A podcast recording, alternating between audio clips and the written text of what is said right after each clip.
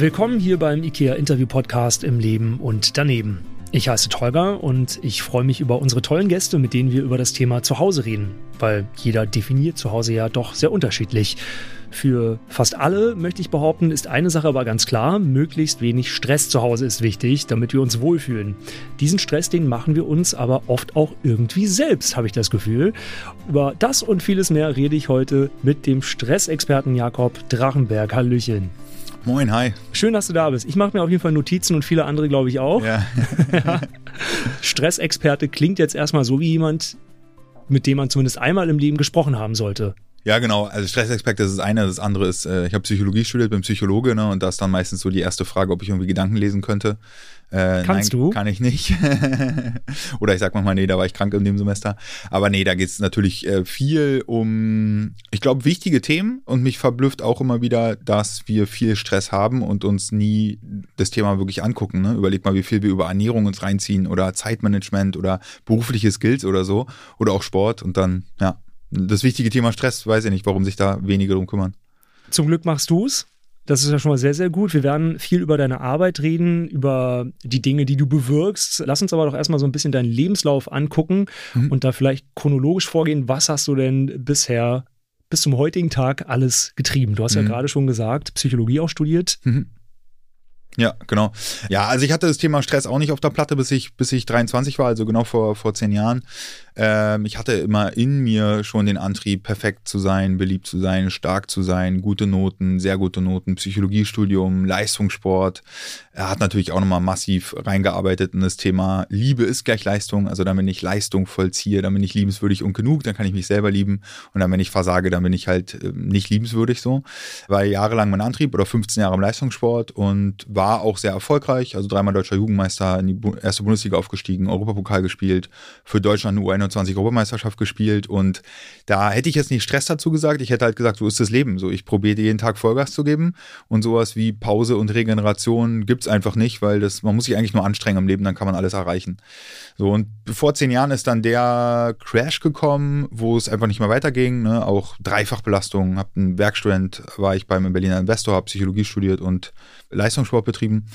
Und dann habe ich so die ersten Frühwarnzeichen gemerkt, die wir, glaube ich, alle kennen, so beim Thema Stress, Resignation, keine Lust mehr auf Menschen, schlechtes Gefühl in der Magengegend, nicht mehr schlafen. Und habe mich massiv dafür abgewertet. Und long story short war dann sechs Monate lang stressbedingtes Burnout, Psychiatrie, Depression, 21 Kilo Übergewicht. Und naja, seitdem habe ich das Thema Stress auf der Platte, weil es war so im Prinzip so mein Hoffnungsschimmer, dann nach irgendwann fünf, sechs Monaten mal zu merken, Alter, ich kann das lernen, den Umgang mit Erwartungen, mit Glaubenssätzen, mit Stress allgemein, ne? Und äh, immer nur Push funktioniert nicht, sondern muss man auch mal ein bisschen Entspannung reinbringen und Vertrauen und Gelassenheit. Und seitdem lässt mich das Thema nicht mehr los. Dann habe ich noch meinen Abschluss gemacht in Psychologie und bin seit sieben Jahren selbstständig. Ja, genau, eigentlich mit dem Thema gesunde Stressbewältigung und führe jetzt gerade ein Team an mit 15 Leuten, die Drachenberg Akademie wo wir Stressmentoren ausbilden, Vorträge, Workshops, Online-Programme, also alles, was man hat zum Thema Stress, um mehr Leichtigkeit und Entspannung in sein Leben zu holen. Das war so die Kurzfassung von meiner Biografie. Ist ja aufregender Lebenslauf auf jeden Fall. Du hast dich definitiv an, an die Grenze getrieben. Mhm. Wahrscheinlich gar nicht so bewusst, oder? Wie war das? Wie hast du das wahrgenommen? Vielleicht jetzt auch rückblickend mhm. nochmal. Ja, also äh, immer nach bestem Wissen und Gewissen. Ich glaube, wie wir alle so im Stress handeln. Ne? Wir wählen ja immer die beste Option, die wir so zur Verfügung haben, mit den Infos, die uns zur Verfügung stehen. Warum sollten wir auch die zweitbeste Option wählen? Also das an alle Leute, die gerade Stress haben, hat nichts mit Schuld zu tun oder irgendwas schlecht machen oder falsch machen, sondern vielleicht einfach was neue Umgangsformen zu lernen, zu gucken, was stresst mich eigentlich genau und was haben auch meine Glaubenssätze damit zu tun? Also ne, Gedanken, die sich so oft gedacht habe, dass sie keine Gedanken mehr für mich sind, sondern Lebensregeln. Ich muss perfekt sein, ich muss stark sein, alles muss immer harmonisch laufen, alle müssen mich mögen und so die ganzen Themen, die können uns natürlich krass viel Energie geben. Und das war dann auch der Crash, das am Ende zu merken, es geht nicht mehr weiter. Und meine Antwort, und das ist, der Crash gekommen, war, ich muss mich einfach noch mehr anstrengen, ich muss noch mehr Disziplin reinbringen, ich muss es noch mehr wollen und dann eher mit Abwertung gearbeitet, um, um Energie zu äh, bekommen. Und das ist so das Anfang vom Ende eigentlich, wenn man anfängt, sich selber abzuwerten und von morgens bis abends einfach Gedankenkreisen hat, Angst, Schuld, Scham sind auch wichtige Themen. Ne? Ja, das ist, glaube ich, so das Wichtigste, dass viele Leute durch Krisen den Umgang mit Stress entweder lernen oder dann am Ende merken, Anti-Stress. Das ist für mich auch eine ganz falsche Ableitung. Dann, ah, keine Deadline mehr, keine Erwartung mehr, keinen Ehrgeiz mehr entwickeln. Und die Brücke zwischen Gesundheit und Leistungsfähigkeit ist für mich eben die Stresskompetenz. Also die Fähigkeit, mit Druck und Anspannung gesund umzugehen. Die Fähigkeit, sich den Stress zu holen, der einen Energie gibt unnötigen Stress zu vermeiden, Stress abzubauen und vor allem das Ganze mit Fürsorge und Selbstfürsorge und Genuss am Ende äh, nach vorne zu treiben, ja. Dass du das heute so sagen kannst, ist natürlich eine, eine gewisse Erkenntnis, die du mit der Zeit erst gewonnen hast, auf jeden Fall. Wie sah denn so dein Alltag aus früher, als du noch der in Anführungszeichen gestresstere mhm. Jakob warst? Ach, komplett durchgetaktet. Also morgens aufgestanden, ich hatte zweimal die Woche Frühtraining von sechs bis sieben, dann äh, jahrelang halt in die Schule oder dann später in die Uni, jeden Abend Training, anderthalb Stunden Krafttraining, zwei Stunden Wasser, am Wochenende Spiele, Reisen irgendwo hin, am äh, Sommer, Winter, Trainingslager irgendwo quer in Europa und dann meistens in Semesterferien gearbeitet, also zweieinhalb Jahre gekellnert. Und danach, wie gesagt, war ich Werkstudent auch mit so wahrscheinlich auch 20 Stunden die Woche, ich weiß gar nicht, wie, also wirklich von morgens bis abends ging es um Leistung, so kann man sich den Alltag vorstellen. Muss man dazu sagen, trotzdem habe ich gut, gut auch Party gemacht, also es hat auch noch Platz gefunden, wir haben nach jedem Sieg gefeiert, nach jeder Niederlage auch. Äh, und ähm, ja, auch äh, coole, so, so eine, eine Jungs-WG am Alex, ne, so mitten im Leben. Und da war auch schon mal was gut los, also wir waren bestimmt, äh, also in der Studentenzeit, ja, keine Ahnung, wahrscheinlich wahrscheinlich mindestens einmal die Woche feiern, so die ersten vier Semester, ja. Irgendwann war dann aber alles zu viel. Stichwort Burnout. Wann hast du denn für dich wirklich realisiert und festgestellt, ey Jakob, pass auf, irgendwie geht es dir gerade gar nicht gut. Ich brauche mhm. jetzt im Zweifel auch professionelle Hilfe. Mhm. Na, das war genau das. Also ich kann mich daran erinnern, dass ich das Semester davor eine Klausur geschrieben habe in klinischer Psychologie über Depressionen. Und das habe ich so auswendig gelernt und dachte so ganz arrogant, naja, ist doch, es ist doch easy, so ein bisschen soziale Aktivität, ein bisschen Dankbarkeit, ein bisschen sich selber hinterfragen, lieb zu sich selber sein, keine Angst haben, etc. pp. Und ich wusste gar nicht, was so eine psychische Erkrankung ist, ne? So, dass man ist ja manchmal am Anfang so, boah, habt euch mal nicht alle so, ne? Musste ich eigentlich nur anstrengen im Leben. Und der Knall war dann eigentlich so, ähm, genau am 18. November 2012, da hatte mein Bruder den 17. Geburtstag und dann sind wir essen gegangen beim Inder mit meiner Familie und da bin ich in Tränen ausgegangen ausgebrochen und ja, konnte nicht mehr, hatte sozusagen, war komplett in mir zusammengesackt und war komplett hoffnungslos, ein Häufchen Elend und wie es eine Depression dann auch mit sich bringt, auch Suizidgedanken am Ende und dann war auch klar, jetzt brauche ich professionelle Hilfe, bin zum Arzt gegangen, hab, äh, bin sozusagen auch in die Psychiatrie gegangen, weil das war dann schon eine sehr schwere und extreme Form der Depression und da muss man auch wirklich aufpassen und das habe ich dann gemacht. Das war so eigentlich der, der Modus. Wie war das denn für deine Familie? Gab es da schon Anzeichen? Haben die dich vielleicht immer wieder auch mal darauf angesprochen und gesagt, ey, du musst vielleicht mal einen Gang zurückschalten? Oder war das dann für die plötzlich von heute auf morgen so, oh mein Gott, mhm. vielleicht haben wir da auch was verpasst oder irgendwelche Anzeichen gar nicht mhm. wahrgenommen? Ja, ich glaube, ich bin sehr gut da drin, immer so den Starken zu spielen. Gar nicht, weil ich das irgendwie bewusst wähle, sondern das ist so eine Art Schutzfunktion bei mir früher gewesen, dass ich Leute nicht an mich ranlasse und irgendwie so ein Problem hatte mit Menschlichkeit, Fehlern, Erschöpfung und so. Das war im Leistungssport. Das ist Erschöpfung halt immer scheiße, so, ne? Du weißt, wenn du nicht leistest, dann spielst du halt nicht. So, ne? Und dann fährst du halt nicht zur Europameisterschaft, dann wirst du nicht aufgestellt. Und das bricht sozusagen alles zusammen, wofür du tagtäglich trainierst. Das heißt, für mich ging es immer darum, diese Leistung und den Schein und gut anzukommen. Und ich glaube, dadurch habe ich es ganz gut überspielt. Ich kann mich gar nicht daran erinnern, ob mich da Leute darauf hingewiesen haben. Aber es war dann auch, dass viele Leute gesagt haben, okay, krass, dann im Nachhinein, ich habe schon immer mich gefragt, wie du das alles so hinbekommen hast, die Jahre davor, Jakob. Ne? Also im Nachhinein hat man es dann schon ein bisschen erklären können. Ja, aber jetzt so direkt nicht, weil ich gut im Verstecken bin am Ende. Ne? Du hast dann deine Gesundheit mit viel Mühe, wahrscheinlich mit viel Disziplin, mit viel Hilfe von außen zurückgewonnen. Was waren so die ersten Schritte? Du hast natürlich vorhin schon kurz erwähnt, auch eine Therapie, du warst mhm. in der Psychiatrie. Was, was genau ist passiert? Wie konnte man bei dir ganz speziell helfen bei dem Thema mhm. Burnout und Depressionen? Genau, es war, gilt auch wirklich nur für mich, weil Ver Verläufe gerade bei Depression und Burnout sind echt recht individuell. Ne? Bei mir ging es auch nicht, ich musste komplett raus aus dem Alltag, also habe das Kapitänsamt übergeben von dem ersten Bundesliga-Team, habe die Uni pausiert, habe hab den, den Job pausiert, also komplett auf Null, weil es gar nicht mehr anders ging. Wie konnte man mir helfen? Naja, wo setzt denn gute Psychotherapie an? Erstmal mit äh, Krankheitseinsicht, also wirklich dann zu sagen, ja, okay, ich bin jetzt gerade in einer depressiven Episode und auch der Claim Episode, es hat einen Anfang und ein Ende. Das glaubt man ja in der Depression immer nicht. Man hat immer das Gefühl, das geht ewig. Das war wichtig und dann wirklich zu verstehen, Gedanken sind keine Fakten. Also mein Gehirn ist ausgerastet und hat wirklich gedacht, die Welt geht unter, wenn Jakob Drachmerk mal nicht leistungsfähig und gesund und munter ist. Das war wichtig und dann auch das Verständnis, dass ich das lernen kann. Das hat mir eine Hoffnung gegeben und da hatte ich richtig Bock und das ist ja dann auch, so, so ist ja auch meine Leidenschaft in mein Leben gekommen, ne? Äh, das Thema gesunde Stressbewältigung, Umgang mit Stress generell über Depressionen reden, das so ein bisschen öffentlich machen, ist wahrscheinlich ein schwieriges Ding irgendwie. Ich kann mir mhm. vorstellen, mhm. dass das viel Überwindung kostet. Man hat ja auch irgendwie das Gefühl, dass das oft zum Tabuthema gemacht wird, obwohl es das gar nicht sein sollte. Wie war es denn für dich und deine äh, Sportkameraden damals? Konntest du das dann irgendwie ansprechen oder sind die auch aus, aus allen Wolken gefallen? Hm. Naja, ist schon zehn Jahre her, ne? Also das war auch nochmal gesellschaftlich ein anderes Thema. Eine Story beschreibt es eigentlich ganz gut. Ich habe mich so krass dafür geschämt, ein psychisches Problem zu haben, dass die Kommunikation im Team war, dass ich was mit dem Herzen habe.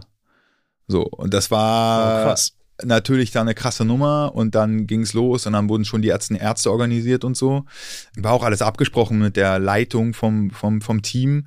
War wahrscheinlich dann die bestmögliche Option, aber das haben wir dann auch nach 14 Tagen aufgelöst. Weil es hat mich natürlich noch mehr gestresst, mein ganzes Team jetzt so anzulügen, ne? Also so genau in diese Bredouille reinzukommen.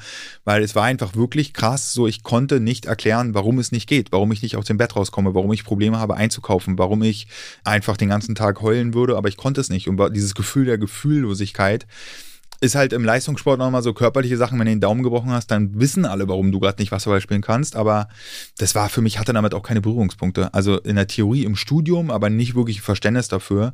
Ja, und da war ich auch 23, ne? Also jetzt bin ich ja 33 in dem Thema voll drin und rede darüber, einerseits natürlich, um Aufklärung zu betreiben, auf der anderen Seite ist es ja auch so ein bisschen meine Rolle, ne, als, als Stressexperte und als Psychologe dann zu sagen, pass auf, so sieht's aus, so ist es bei mir.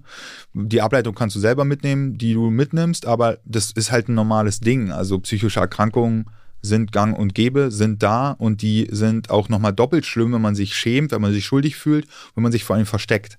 Da nährt sich ja so eine Depression von. Ne? Da nähern sich ja auch, also weit alle psychischen Erkrankungen ernähren sich davon, ob Essstörungen, Panikattacken etc. pp. Ne? Die ernähren sich davon, dass man sich eh schon nicht gut fühlt.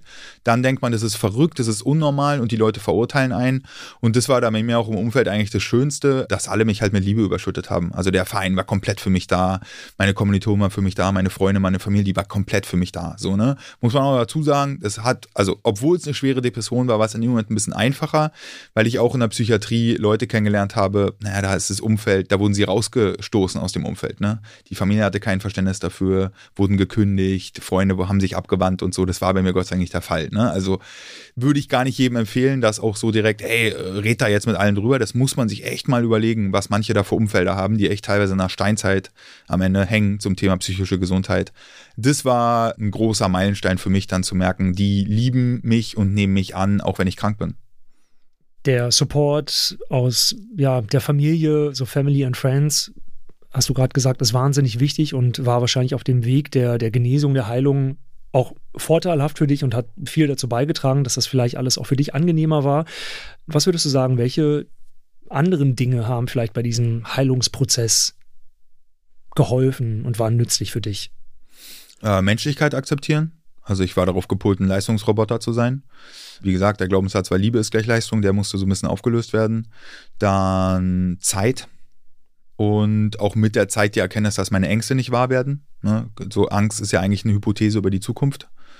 Dann auch das ganze Thema dass es zu mir gehört. Also so eine Integration von der Geschichte, keine Vermeidung und kein Wegrennen davor ab einem gewissen Punkt. Ich konnte ja vorhin eh nicht wegrennen, weil es war vom morgens bis abends so. Und dann auch zu verstehen, okay, das gehört zu mir, zu meiner Identität. Und dann hatte ich natürlich das große Glück aus der ganzen Nummer, meine Passion zu finden. Ne? Das ist ja, ist ja auch nicht bei allen so, dass sie dann durch so eine psychische Erkrankung durchlaufen und dann finden sie so ihren Purpose im Leben. Das ich, ich brenne komplett für das Thema gesunde Stressbewältigung. Ich feiere das so sehr, ich kann von morgens bis abends darüber reden. Und es wäre nicht äh, der Fall gewesen, hätte ich nicht selber damit massive Probleme gehabt. Gibt es irgendwelche Dinge, die dir einfallen, auf die du verzichtet hast, vielleicht bewusst oder auch auf Anraten von Ärzten oder Ärztinnen oder vielleicht auch Dinge, die du besonders häufig dann in Anspruch genommen hast, weil gesagt wurde, ey, das ist jetzt für dich im, im Rahmen einer äh, Heilung im Idealfall doch sehr wichtig? Na, es war eigentlich das mentale Spiel. Also wirklich das, wie rede ich mit mir selber? Meine Glaubenssätze mir angucken, meine Stressverstärker mir angucken, Selbstfürsorge zu etablieren und auch zu, nee, das war eigentlich dann das. Also ich habe relativ viele Ressourcen, bin auch nicht auf den Kopf gefallen. Das heißt, wenn ich so einen Klickmoment hatte, dann konnte ich es relativ schnell umsetzen und konnte dann auch ableiten in der Therapie, was bedeutet das jetzt gerade. Aber es war wirklich so von innen nach außen. Also sobald ich das sozusagen, sobald ich innerlich geheilt war, musste ich dann auf nicht irgendwas verzichten oder mehr machen.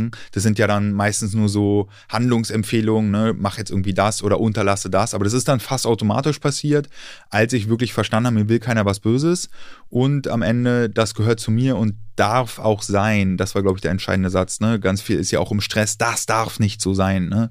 Der Partner darf nicht so sein. Die Gesellschaft darf nicht so sein. Ich darf so nicht sein. Und dann bauen wir Widerstand auf. Und entweder der Widerstand führt dazu, dass wir es lösen und dass wir, den, dass wir zu unserem Wunschzustand kommen. Oder wir haben tagtäglich diesen Widerstand und kämpfen eigentlich so immer gegen an, aber es passiert gar nichts. Also sozusagen die Energie kommt zurück und den Widerstand aufzulösen und wirklich in die Akzeptanz und Annahme zu gehen. Und das ist auch jetzt nicht nur für psychische Erkrankungen äh, ein wichtiger Schritt, zumindest bei mir gewesen, sondern auch für Stress. Akzeptanz und Annahme. Es ist so, wie es ist. Ich habe mein Bestes gegeben. Ich kann jetzt gucken, was kann ich verändern und alles, was ich nicht verändern kann, meistens das komplette Verhalten von anderen Menschen, das darf ich gerade akzeptieren. So, und darf ich annehmen. Ne? Ich nehme es zu mir. Ich drücke es nicht weg und bin sozusagen in diesem Kampfmodus, sondern ich ziehe es zu mir, integriere das. Und damit merken wir auch, egal, wenn wir zum Beispiel auch Stress im Alltag haben, dass die Situation ganz viel aufgelöst wird, wenn wir sie annehmen können. Ne? Und das ist nicht hinnehmen, also nicht diese kleine gebückte Stellung, ich nehme das hin und das Leben passiert mir, sondern eine stolze, es ist so wie es ist, der Partner ist so wie er ist, meine Kinder sind so wie es ist, mein Zuhause ist so wie es ist, aufgeräumt oder nicht aufgeräumt, es ist so wie es ist und entweder ich ändere es jetzt oder ich kann es nicht ändern, warum auch immer, und dann bleibt mir nichts mehr übrig, außer es zu akzeptieren. So, und das war, also kann ich nur jedem empfehlen, der Stress hat, wirklich zu gucken, was darf ich gerade mal akzeptieren, weil ich kann es eh gerade nicht ändern. Dass du diese Themen ansprichst und enttabutisierst, ist natürlich irgendwie erstmal was wahnsinnig Tolles. Gleichzeitig natürlich mal die Frage an dich, hast du das Gefühl, dass da generell viel passiert oder viel zu wenig? Wo könnte man ansetzen, damit das eben noch ja, viel klarer und transparenter wird für alle, für mhm. Angehörige von Menschen, die Depressionen haben, aber eben auch für Menschen, die selbst unter Depressionen leiden? Mhm.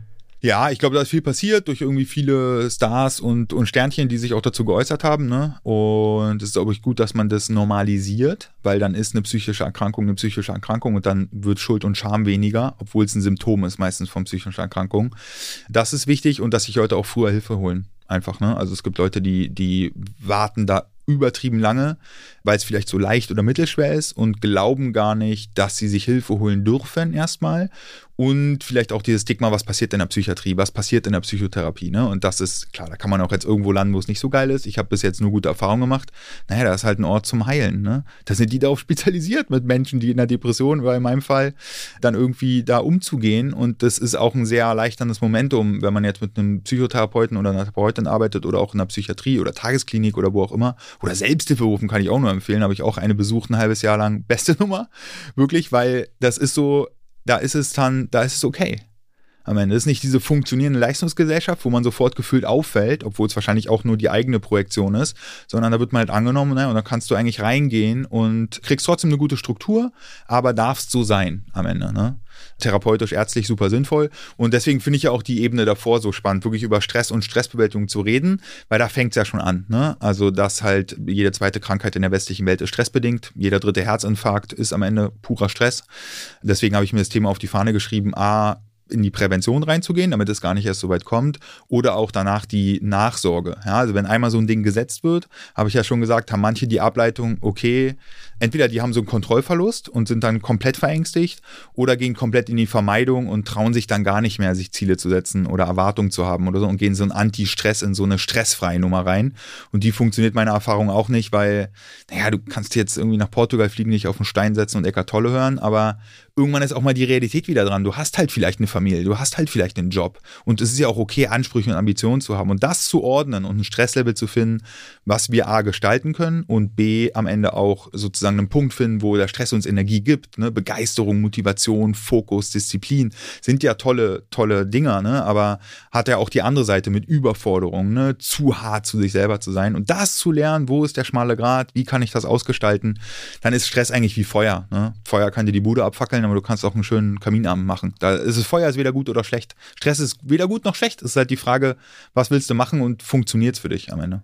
Stressprävention, vielleicht ein sehr spannendes Stichwort an dieser Stelle, würde mich natürlich wahnsinnig interessieren, wie du da auch als Psychologe an die Sache rangehst. Ist es möglich, dass du da Selbstdiagnosen stellst? Also passiert dir das manchmal, dass du sagst, oh, Moment, wenn ich das jetzt weitermache oder wenn ich mich da vielleicht weiter in die Thematik einarbeite oder mich mit dieser Person treffe, könnte es wieder zu, zu viel Stress kommen. Also ist dir hm. das mhm. bewusst und so ein allgegenwärtiges Thema? Mhm.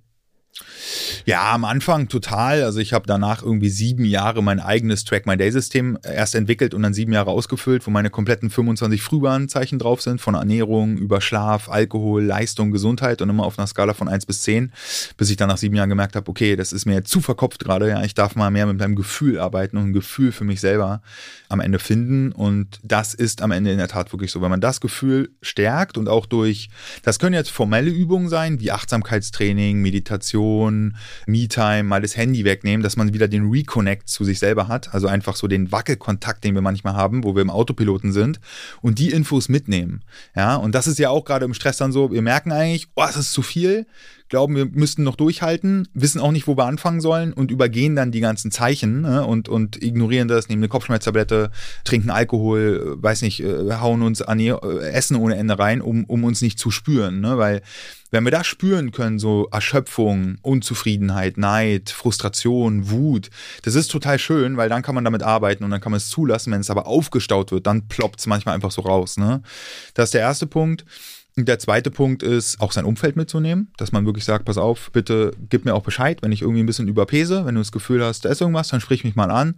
Und dann kann man das früh merken und da muss man halt differenzieren. Ein bisschen Stress ist auch ganz normal. Also herzlich willkommen im Leben, ne? Also nicht mal, wenn man jetzt irgendwie das Gefühl hat, ich weiß jetzt gerade gar nicht mehr weiter, dann ist das manchmal so für ein paar Tage. So, das wäre jetzt nicht direkt pathologisch und nicht ein Problem, sondern eher die Akzeptanz und die Annahme davon und eine Perspektive, dass es irgendwann besser wird. So, ich glaube, das Wichtigste ist, im Stress eine Perspektive zu haben wenn man merkt, man hat keine Perspektive mehr und es ist wie so Treibsand, ja, wo man Tag für Tag mehr in die Scheiße reinläuft, dann ist das für mich so ein Thema, wo ich dann auch ja, mir Hilfe hole, äh, Unterstützung hole, hart priorisiere, Aufgaben abgebe, mich rausziehe, ne? so eine Latte an Sofortmaßnahmen.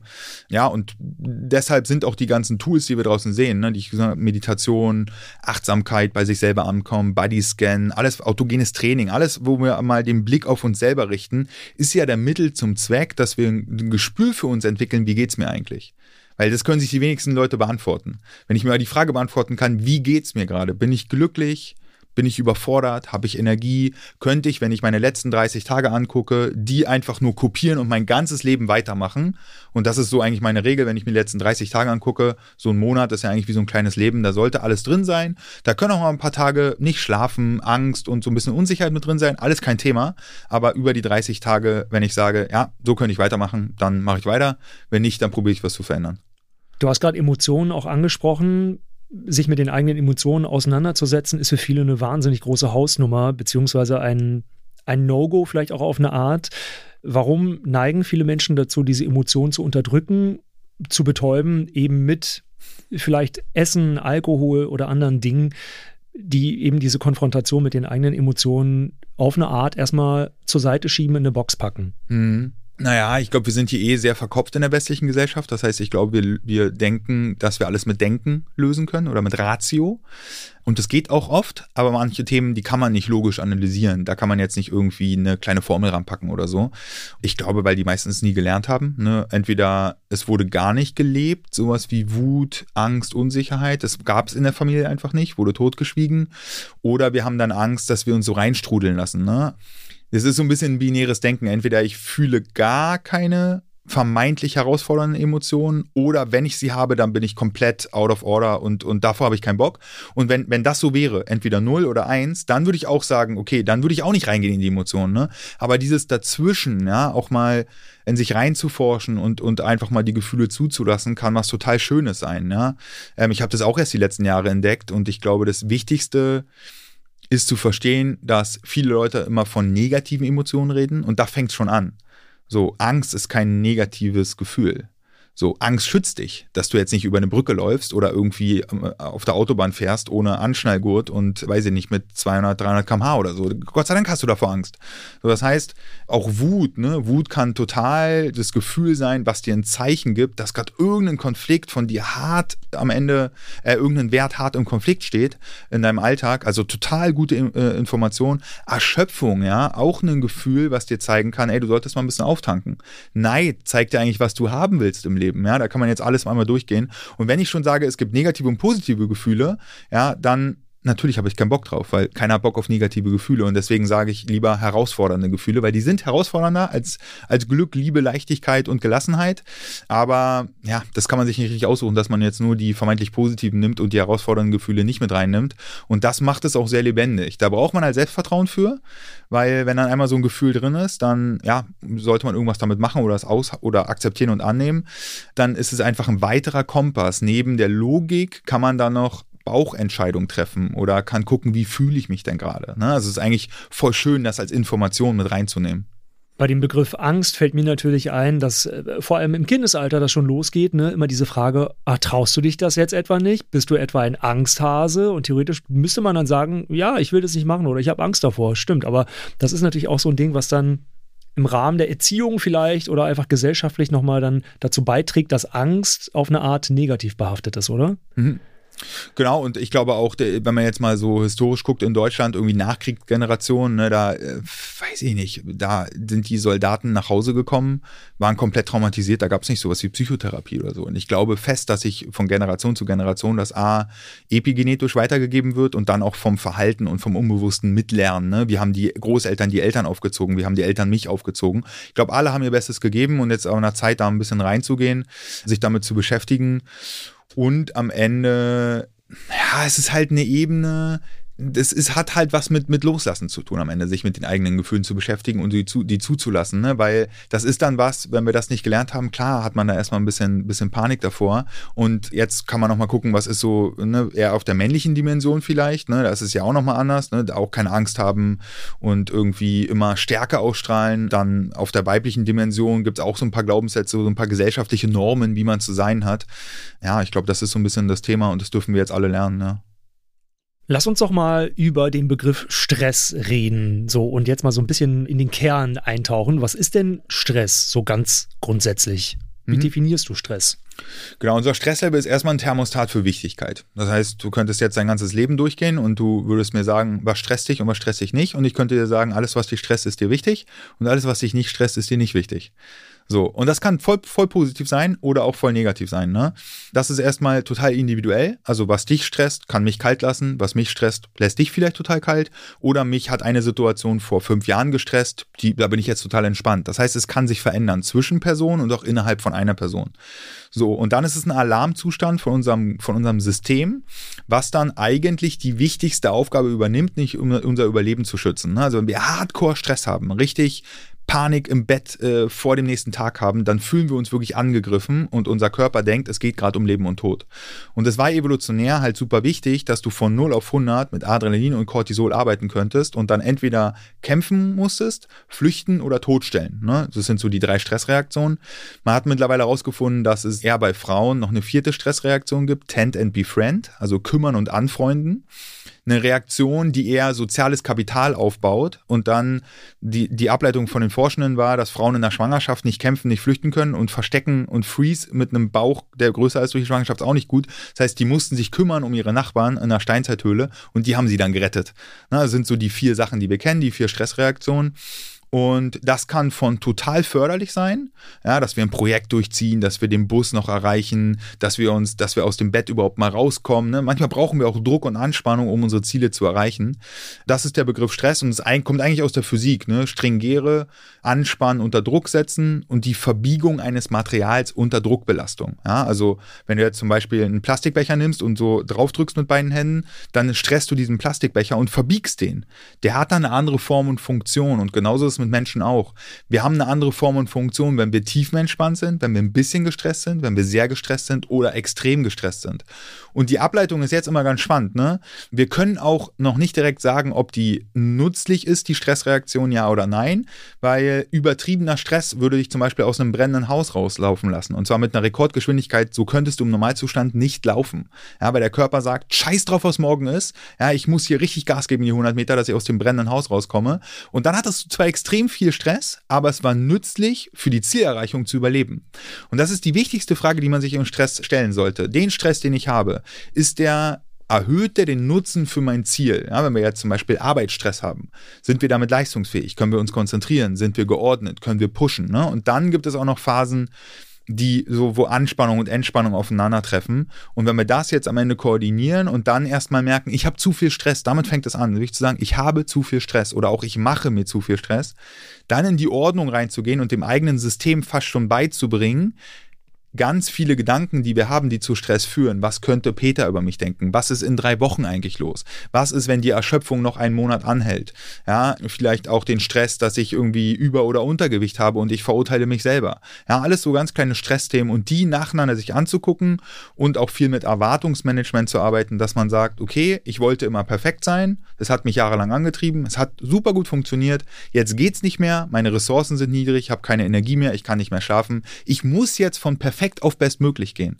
Der Stressor perfekt wird mich einfach wirklich ruinieren sonst. Ich muss jetzt einfach die Erwartung ändern. Das klingt so platt, aber wer das am Ende für sich gelernt hat und sich immer wieder fragt, warum bin ich gerade so gestresst? Was ist die Geschichte, die ich mir selber erzähle?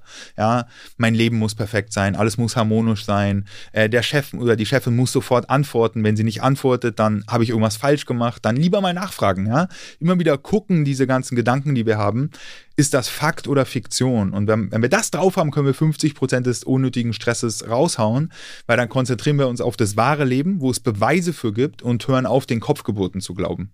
Neigen wir Menschen vielleicht ein Stück weit dazu, nicht weitsichtig genug zu sein, weil du sagst ja, Stress ist da, aber am Ende gibt es dann halt irgendwie dann auch die Belohnung oder den Befreiungsschlag. Und wenn mhm. man das dann irgendwie sieht, dann ist dieser Stress im Zweifel auch verkraftbar. Man muss das für sich selbst dann irgendwie ausmachen natürlich. Gefühlt sagt ja jeder, der berufstätig ist, vielleicht auch mehrere Jobs hat oder der Kinder zu Hause hat oder auch nicht, dass er gestresst ist. Es wirkt so ein bisschen mhm. wie eine Volkskrankheit. Warum ist das so? Mhm. Naja, es wird halt positiv konditioniert, ne? Also wenn, wenn ich jetzt irgendwie heute Abend meiner Frau erzähle, wie viel Stress ich hatte, jetzt den ganzen Tag über, dann wird sie wahrscheinlich mir mehr Ressourcen zur Verfügung stellen, wird fragen, ob sie mich unterstützen kann, ob sie irgendwas machen kann für mich. Das heißt, wenn wir erzählen, ich habe Stress, ja, dann wir kriegen erstmal dadurch Aufmerksamkeit. Ja, und Stresslevel-Thermostat für Wichtigkeit. Im Job ist ein Stresslevel zu haben fast ein Statussymbol geworden. Ja, wer keinen Stress hat, da fragen wir uns manchmal, was ist los mit diesem Kerl, der keinen Stress hat eigentlich? Der kriegt direkt mal eine Aufgabe und der ist nicht so ambitioniert und der ist nicht motiviert. Das heißt, Stresslevel wird gleichgesetzt mit Motivation und mit Ambition. Und das ist natürlich Quatsch. So, weil dann hat jemand ganz extrem viel Stress, wirkt ambitioniert und irgendwas da so übertrieben, dass er ganz viel Fehler macht, gar nicht mehr pennen kann, sich gar nicht mehr um sich selber kümmert. Damit müssen wir wirklich aufhören, Stress als Statussymbol zu nehmen und einen guten Rhythmus, Lebensqualität, Lebensfreude, Gelassenheit, Vertrauen und auch Erfolg, aber gesund und nachhaltig als Statussymbol zu sehen. Und da müssen wir so ein bisschen rauskommen, weil da hat sich die Gesellschaft so ein bisschen drauf eingespielt, dass sich das hoch verstärkt gegenseitig, dieses ganze Stresslevel. Und das Wichtigste ist wirklich, wie rede ich mit mir selber? Wenn ich jetzt schon viel Stress habe und dann verurteile ich mich noch selber dafür, dass ich Stress habe, dann probiere ich Feuer mit Feuer zu löschen. Und das funktioniert nicht. Was ja ganz interessant ist und gleichzeitig auch für viele wahrscheinlich eine neue Information oder auf eine Art erschreckend ist, dass Stress sich ja erstmal nur wie ein Gefühl anfühlt. Man ist gestresst, so, das nimmt man dann äh, aktiv wahr. Gleichzeitig kann Stress ja aber auch relativ schnell physische Symptome zeigen. Also man kann ja wirklich auch physisch krank werden durch Stress, oder? Mhm. Total, also das gibt verschiedene Typen. Es gibt Leute, die werden genervt und haben eher psychische Herausforderungen. Es gibt Leute, die haben Hautprobleme ohne Ende. Es gibt Leute, die haben Verdauungsprobleme. Es gibt Leute, die kriegen einen trockenen Mund, die können nicht mehr schlafen. Also diese Frühwarnzeichen bei zu viel Stress sind echt total unterschiedlich. Und wenn man da dieselben, so man die eigenen gefunden hat, die drei, vier, da hat man schon mal den Punkt, wo man merkt, oh, ich habe zu viel Stress. Das ist die wichtigste Info, weil wenn man Tools hat, aber nicht weiß, wann man sie einsetzen soll, dann nutzen mir die besten Tools nichts am Ende. Und auch auch zu verstehen, dass das ganze Thema Stress auch viel mit Kommunikation zu tun hat in den Umfeldern, wo ich unterwegs bin, ja, dass ich wirklich Klarheit im Job habe. Was sind Prioritäten? Was wird von mir erwartet? Was erwarte ich von den anderen Menschen? In der Familie genau das Gleiche. Wirklich reden, miteinander verbinden. Und wenn wir uns das schaffen und das sozusagen, ist immer wieder das Gleiche, egal ob wir Seminare für Privatkunden geben oder auch in Unternehmen unterwegs sind, dann, wenn einmal alle verstanden haben, dass alle gestresst sind und das jetzt in den Raum kommt, dann kann man sich darüber austauschen, warum ist das so? So, was denkst du, was ich von dir erwarte? Was erwarte ich eigentlich von dir? Was erwartest du eigentlich von mir? Und was sind die systemischen Potenziale, die man aufdecken kann, dass alle irgendwie Stress haben, alle glauben, das muss man so machen und dann wirklich so eine Art kleine Transformation schaffen, so über die Menschlichkeit in Verbindung zu treten und davon auszugehen, jeder gibt hier wirklich sein Bestes und sich darauf zu einigen, wenn mich was stört, dann komme ich zu dir. Weil wenn ich mich da nicht darauf verlassen kann, dass du nicht zu mir kommst, wenn, wenn dich was stört, dann werde ich vielleicht Sachen reininterpretieren in dein Verhalten und denke dann irgendwie, ich habe dann Angst und habe irgendeinen Fehler gemacht, aber so richtig ist es nicht. Dann wirklich nachfragen. Also immer wieder, wenn man im Privatleben und vielleicht auch im Berufsleben irgendeinen Stress hat, wo was unklar ist, einfach rein in die Klarheit, in die Situation, nachfragen, pass auf, ich habe noch keine E-Mail vor der Antwort, ich wollte fragen, ist damit alles gut, brauchst du noch was? Und dann entweder kommt die Antwort, nee, ist scheiße, aber dann ist es wenigstens klar, oder ist eigentlich ganz geil, ich hatte noch gar keine Zeit. Meine Kinder waren krank, ich äh, muss auf die aufpassen und hatte noch gar keine Zeit. Oder war mega geil, ich habe dir nicht geantwortet, weil da ist alles super mit. So, und wirklich, Clarity is King. Ja, wenn unser Gehirn Unsicherheit und Unklarheit wahrnimmt, dann ist das erstmal so, okay, da könnte was passieren und dann sind wir genau in dieser Halb-Acht-Stellung, wo wir immer was erwarten und jegliche Unsicherheit eigentlich mit dem Worst Case definieren. Und das ist Quatsch. Also 90 Prozent der Worst Case-Szenarien werden nie wahr am Ende. Und da fängt es an in Umfeldern und dann auch am Ende Ende natürlich trotzdem nicht eine Pseudo-Harmonie zu haben, dass man sagt, ach komm, der hat sein Bestes gegeben und wir sind doch alle Menschen und so. Dann auch wirklich klar Konflikte adressieren und darüber reden. Es gibt so unterschwellige Konflikte, wo beide Parteien wissen, da müsste man jetzt mal drüber reden, aber man traut sich nicht, das mal anzugreifen. Und die Erfahrung habe ich auch gemacht, wenn man mal über größere Bilder redet, ja. Wo wollen wir hin als Familie? Was ist uns wichtig? Wie geht es dir eigentlich wirklich? Was ist im Beruf los? Wie ist die Strategie? Was brauchen wir, um die Teamkultur nach oben zu bringen? Wenn man darüber offen redet oder auch sagt, pass auf, das hat mich verletzt, was du da gesagt hast, voll die coole Info, vielleicht hat die Person das gar nicht mitbekommen. Ja, wenn ich das wirklich achtsam kommuniziere, nicht als Angriff, sondern wirklich aus meiner Perspektive sage, das, das fand ich irgendwie unfair. So, ich wollte es ja einmal spiegeln. Ne? Und dann werden sich ganz viele Missverständnisse auflösen. Bei zu viel Stress reagieren Menschen unterschiedlich. Es gibt Menschen, die dann vielleicht ein bisschen aggressiver werden. Es gibt Menschen, die sich zurückziehen, die sich vielleicht auch ein Stück weit selbst vernachlässigen. Und manchmal bekommen das Menschen im Umfeld mit. Wie kann man denn einer Person, die, die auf eine Art sichtlich überfordert ist oder die vielleicht auch zu viel Stress hat, die einfach Hilfe braucht, Hilfe anbieten, ohne ihr dabei gleichzeitig auf den Schlips zu treten? Oder ist das immer so, die Person muss selbst diese Erkenntnis hm. finden? Genau, also das Wichtigste ist wirklich nachzufragen, ob die Person wirklich was verändern will. Das ist ja bei jeder Heilung, bei jeder Gesundung wirklich die erste Frage, willst du überhaupt gesund werden? So, willst du weniger Stress haben? Willst du was verändern? Und da kann die Person sagen, nee, will ich nicht. Es ist, mir geht's gut. Ne? Es ist viel los, aber passt alles. Und wenn dann die Person sagt, ja, ich will was verändern, dann kann man so eine Art informelle Stress-Coaching-Techniken anwenden, dass man einfach so sagt, pass auf, wie, wie geht's dir denn? Beschreib mal ganz kurz, wo bist du gedanklich unterwegs und was stresst dich alles, gerade aktuell? Und lass doch vielleicht mal eine kleine Liste machen und das mal sammeln, damit es mal raus aus dem Kopf geht. Und dann wirklich gucken, was können wir sofort verändern, wo fehlt dir vielleicht eine Info, was kannst du depriorisieren, wo ist dein Machtbereich, wo kannst du dir Unterstützung holen? Und die Leute anleiten, aber selber drauf kommen lassen, was so sozusagen wieder in die Proaktivität reinzukommen, weil im Stress fühlt man sich manchmal so wie gefangen in so einer mentalen Zwangsjacke und denkt so, ah, ich kann nichts machen, ja, alle anderen stressen mich, es rollt über mich rüber und da vor die Welle zu kommen mit der Person ist halt ganz spannend und vor allem auch der Person sagen, pass auf, egal was ist, ich, ich nehme dich an und ich sehe dich und du bist okay und ich bin okay. Ja, das ist ja dann im Stress, weil sich Leute manchmal nicht trauen, darüber zu reden, weil sie das Gefühl haben, sie werden abgewertet. Stress dich richtig ist so eine Formulierung, die ich wahnsinnig aufregend und spannend finde und über die müssen wir natürlich an dieser Stelle auch mal ein bisschen reden. Sprich, Stress ist natürlich einerseits ungesund, Gleichzeitig sagst du, stress dich richtig. Vielleicht kannst du das mal ein bisschen erläutern. Es gibt also einen guten Weg, sich zu stressen, Fragezeichen. Ja, voll. Äh, das ist äh, genau so. So heißt mein Buch und auch äh, ein Seminar von mir, Stress dich richtig. Es ist so ein bisschen wie bei der Ernährung, ja. Ernährung ist nicht gut oder schlecht oder, oder Ernährung macht dich nicht krank, sondern es ist dein Umgang mit der Ernährung und dann kannst du lernen, dich richtig zu ernähren. Ja, es würde ja keiner auf die Idee kommen, wenn du jetzt irgendwie 20 Kilo Übergewicht hast, würde sagen, oh, die Ernährung ist schuld, äh, lass es mal weg, geh mal zum Anti-Ernährungstraining, kauf dir mal ein Buch für ein ernährungsfreies Leben. Und das habe ich so ein bisschen übertragen, die Logik, sich richtig zu stressen, bedeutet ja mit den wichtigen Themen, die wirklich Bedeutung haben, wo es sich lohnt für, wo wir wirklich sagen, das ist ein Ziel, das ist ein Anspruch, aber ich habe da Lust drauf, ich wähle mir den Stress selber. Am Ende wählen wir eh unbewusst alles selber im Leben, außer jetzt Schicksalsschläge und Krankheiten und so, aber so, ne, den Job haben wir gewählt, wir haben die Kleidung gewählt, wir haben, äh, weiß ich nicht, die Wohnung gewählt, in der wir wohnen am Ende. Und da ins bewusste Wählen reinzukommen, bedeutet, ich mache mir Stress, weil ich zum Sport will, dreimal die Woche, ich wähle das und weiß auch, das ist ein bisschen anstrengend, aber es tut mir gut und ich muss da ein bisschen Stress reinbringen, um den, um den Stressabbau durch Sport zu haben, weil ich weiß, es tut mir richtig gut, es bringt mich in Balance. Ja, dann wähle ich den Stress und das ist auch das Ding, was Leute, die so auf Anti-Stress und stressfrei abgehen, dann sagen, ja, mach nur Sport, wenn du dich super gut fühlst und es darf nicht anstrengend sein und ne, ist da sozusagen, dann ist das Ziel zu krass und so überfragt. Manche Dinge, da musst du ein bisschen Druck reinkriegen, damit die Nummer überhaupt passiert. Gesunde Ernährung ist genau das Gleiche. Oder wenn dir die Beziehung wichtig ist, dann stresst sie dich auch manchmal, weil man da auch manchmal Beziehungsarbeit leisten muss. Und das ist ja ein Stress, den gehst du freiwillig ein, weil du an die Beziehung glaubst und sagst, jedes Sandkorn Energie ist da einfach gut investiert. Ne? Und das wäre für mich richtig richtiger Stress, der die Energie gibt, der Konflikte auflöst, Konflikte aufdeckt und der dir auch Antrieb gibt und Motivation. Und im besten Fall ein Ziel, was du authentisch und ehrlich gewählt hast. Karriere ist so ein Thema, wo man jetzt überprüfen könnte, wenn man, wenn jetzt zum Beispiel jemand ins Stresscoaching kommt und dann so, ja, ich will mehr Berufserfolg. Dann ist die erste Frage, warum willst du mehr Berufserfolg? Was erhoffst du dadurch? Ja, das, das macht man doch so. Ich will halt Karriere machen. Ja, was passiert denn dann? Ja, und dann äh, kommt die Kaskade durch und dann so, ja, ich will eigentlich angenommen werden von meinem Freundeskreis, weil alle haben Karriere gemacht und ich will halt Respekt und Wertschätzung. Oder mein, mein Dad hat auch krass Karriere gemacht und ich fühle mich dann erst wohl in der Familie, wenn ich auch Karriere gemacht habe. Dann willst du nicht Karriere machen, sondern du willst eigentlich Bestätigung und Respekt haben und Aufmerksamkeit. Und bevor du es von anderen einforderst, musst du sicherstellen, ob du es dir selber gibst.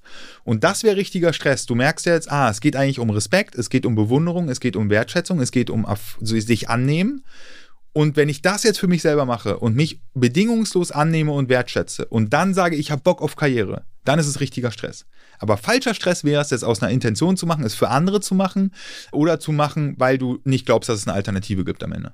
Das richtig Stressen ist natürlich auch in einem Rhythmus aus Push und Pull. Also Push ist ja dieses Kämpfen, ne, das Drücken. Und dann auch verstehen, vor welcher Tür stehe ich? Steht da Push drauf? Die geht mit Druck, mit Stress auf, da erreichst du deine Ziele mit Druck. Oder steht da Pull drauf und ich habe mir da vielleicht jahrelang die Nase platt gedrückt, muss erstmal einen emotionalen Abstand haben, kann die Tür zu mich ranziehen, durch Entspannung, durch Vertrauen, durch Loslassen, gehe dann durch. Und wenn wir das wechseln können mit Push und Pull und bei jeder Aufgabe im Leben wir uns fragen, ist es ein Push-Thema? Oder wenn ich jetzt gerade mit meiner Familie zu Hause bin, löse ich das durch Druck auf oder durch Empathie, durch Menschlichkeit, durch Vertrauen, durch Bewusstsein. Und dann erreichst du dein Ziel eben mit Entspannung. Und wenn man das lernt, Ziele mit Entspannung auch zu erreichen und die Ziele, die nur mit Stress gehen, mit Stress zu erreichen, dann haben wir es eigentlich geschafft, weil dann haben wir so, einen, haben wir so einen Rhythmus, für den wir gebaut sind. Ja, das sieht man ja auch im Körper. Wir haben, oder auch in den Jahreszeiten, ja, oder auch in, äh, in dem weiblichen Zyklus. Es hat immer, es ist immer so ein Kommen und Gehen. Und Stress ist dann gesund, wenn es kurzfristig und förderlich ist und danach der Stressabbau und die Entspannung folgt. Und dann kannst du wieder in Stress reinschalten am Ende hoch. Und das wäre dann richtiger Stress. Stress gehört zum Leben dazu. Richtiger Stress gleich positiver Stress. Wie viel davon brauchen wir denn? Oh, das ist echt unterschiedlich. Also ich brauche wahrscheinlich ein bisschen mehr, äh, weil ich über Leistungssport einfach gewöhnt bin und auch Lust darauf habe und der mir auch gut Energie gibt. Dann ist die Gefahr, dass ich eher übertreibe. Und es gibt Leute, die sind halt einfach tiefenentspannt. Die haben auch keinen Bock auf Stress, die haben keinen Bock auf Erwartungen und dann ist es für die auch voll okay. Und es ist auch von Lebensphase zu Lebensphase unterschiedlich. Also in der Rush-Hour des Lebens stehen wahrscheinlich andere Themen an, als wenn ein Rentner oder eine Rentnerin jetzt sich fragt, was brauche ich jetzt für ein gelungenes Leben. Ne? Wir sehen auch bei allen Leuten, die ich sag mal so, es geschafft haben. Die haben die Karriere durchgespielt oder auch Lottogewinner oder man hat sein Startup verkauft oder ist irgendwie krass reich geworden oder hat geerbt oder so. Dann kann manchmal der Sinn fehlen und die Leute fallen in ein Loch. Und da würde man denken, was ist denn dein Problem? Du hast doch gar keinen Stress. Ja, der hat zu wenig Bedeutung, zu wenig Wichtiges im Leben. Da ist kein Antrieb mehr, irgendwas zu erreichen. Ne? Und das ist genau das Thema, dass wir uns Ziele aussuchen sollten, wonach wir streben, weil Streben macht glücklich. So, das ist ganz spannend, das einmal mit reinzunehmen mit Thema Stressbewältigung, dass wir jetzt nicht den Stress nutzen und so eine Wenn-Dann-Bedingung haben. Wenn ich dann Karriere gemacht habe, dann darf ich entspannt, locker, leicht und voller Freude durch mein Leben laufen, sondern zu gucken, was davon kann ich jetzt schon machen und dann am Ende macht Streben glücklich, weil es ist immer der Prozess, der Spaß macht. Ja, Zielerreichung kann manchmal sehr enttäuschend sein. Wenn es nur Zielerreichung wäre, dann würdest du auch mit einem Helikopter auf Mount Everest fliegen oder würdest nur die fünf Minuten vom Tatort gucken, wo der Mörder am Ende rausgefunden wird. Es geht nicht darum. Es geht um die Reise. Es geht ums Rausfinden. Es geht ums Dabeisein. Und das ist eine wichtige Stressbewältigungstechnik, dem Gehirn auch zu erklären, das Leben ist jetzt gerade. Weil im Stress sind wir entweder in der Vergangenheit und hadern mit ihr oder in der Zukunft und probieren Probleme zu lösen, die noch gar nicht da sind. Und dann merken wir, fuck, ich werde angegriffen vom wilden Tiger, probiere zu kämpfen, liege hier aber im Bett und den wilden Tiger stelle ich mir einfach nur vor. Das ist eine reine Kopfgeburt, das ist nur bei mir drin.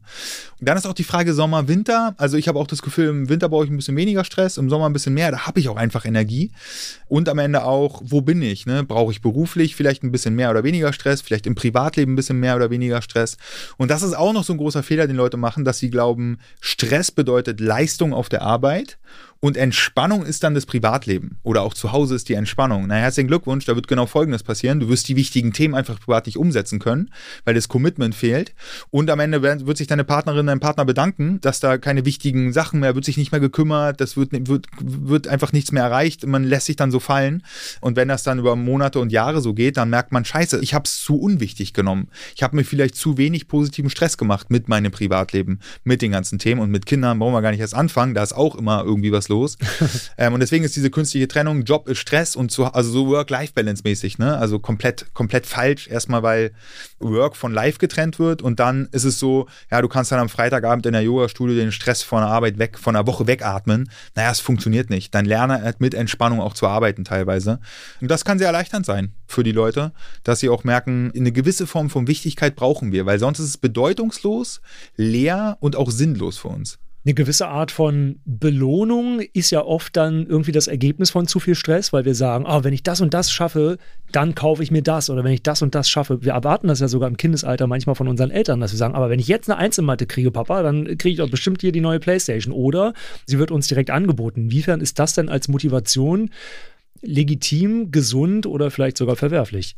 Naja, das ist eigentlich, sobald die Belohnung authentisch und ehrlich ist und man da wirklich Bock drauf hat, dann würde ich sagen, go for it, probier's halt einfach. Pass halt den Moment ab, dass du dich rausnimmst und dann vielleicht die, das, die Zielerreichung um ein paar Monate oder Jahre auch verschiebst, dass man sagt, das passt gerade nicht in meine Lebensphase, obwohl ich es höchst attraktiv finde, aber es geht gerade nicht. Und ich glaube, die meisten Leute machen sich zu viel Stress nicht, weil sie irgendwas erreichen wollen, sondern weil sie keine Angst verspüren wollen. Ne? Also aus Angst vor Bestrafung fleißig zu arbeiten, aus Angst vor, äh, weiß ich nicht, dass die Nachbarn mal schlechtes Denken irgendwie den perfekten Haushalt irgendwie probieren zu meistern oder aus Angst, die Schwiegereltern könnten böse sein, irgendwie nochmal das ganze, die ganze Wohnung durchfegen oder so. Ne? Also ganz oft sind es so, die haben Angst davor, dass irgendwas passiert, wollen es so kontrollieren und das ist dann Leute, die sich sehr viel Stress machen oder Angst, was denken andere Leute über mich, wenn ich das und das nicht erreiche, wenn ich, wenn ich, je nachdem, wo man sozialisiert ist, ne, da gibt es ja bestimmte Normen, Normen und bestimmte Ideale, Angst davor, diese Ideale und Normen nicht zu erreichen. Und warum wird es dann chronisch?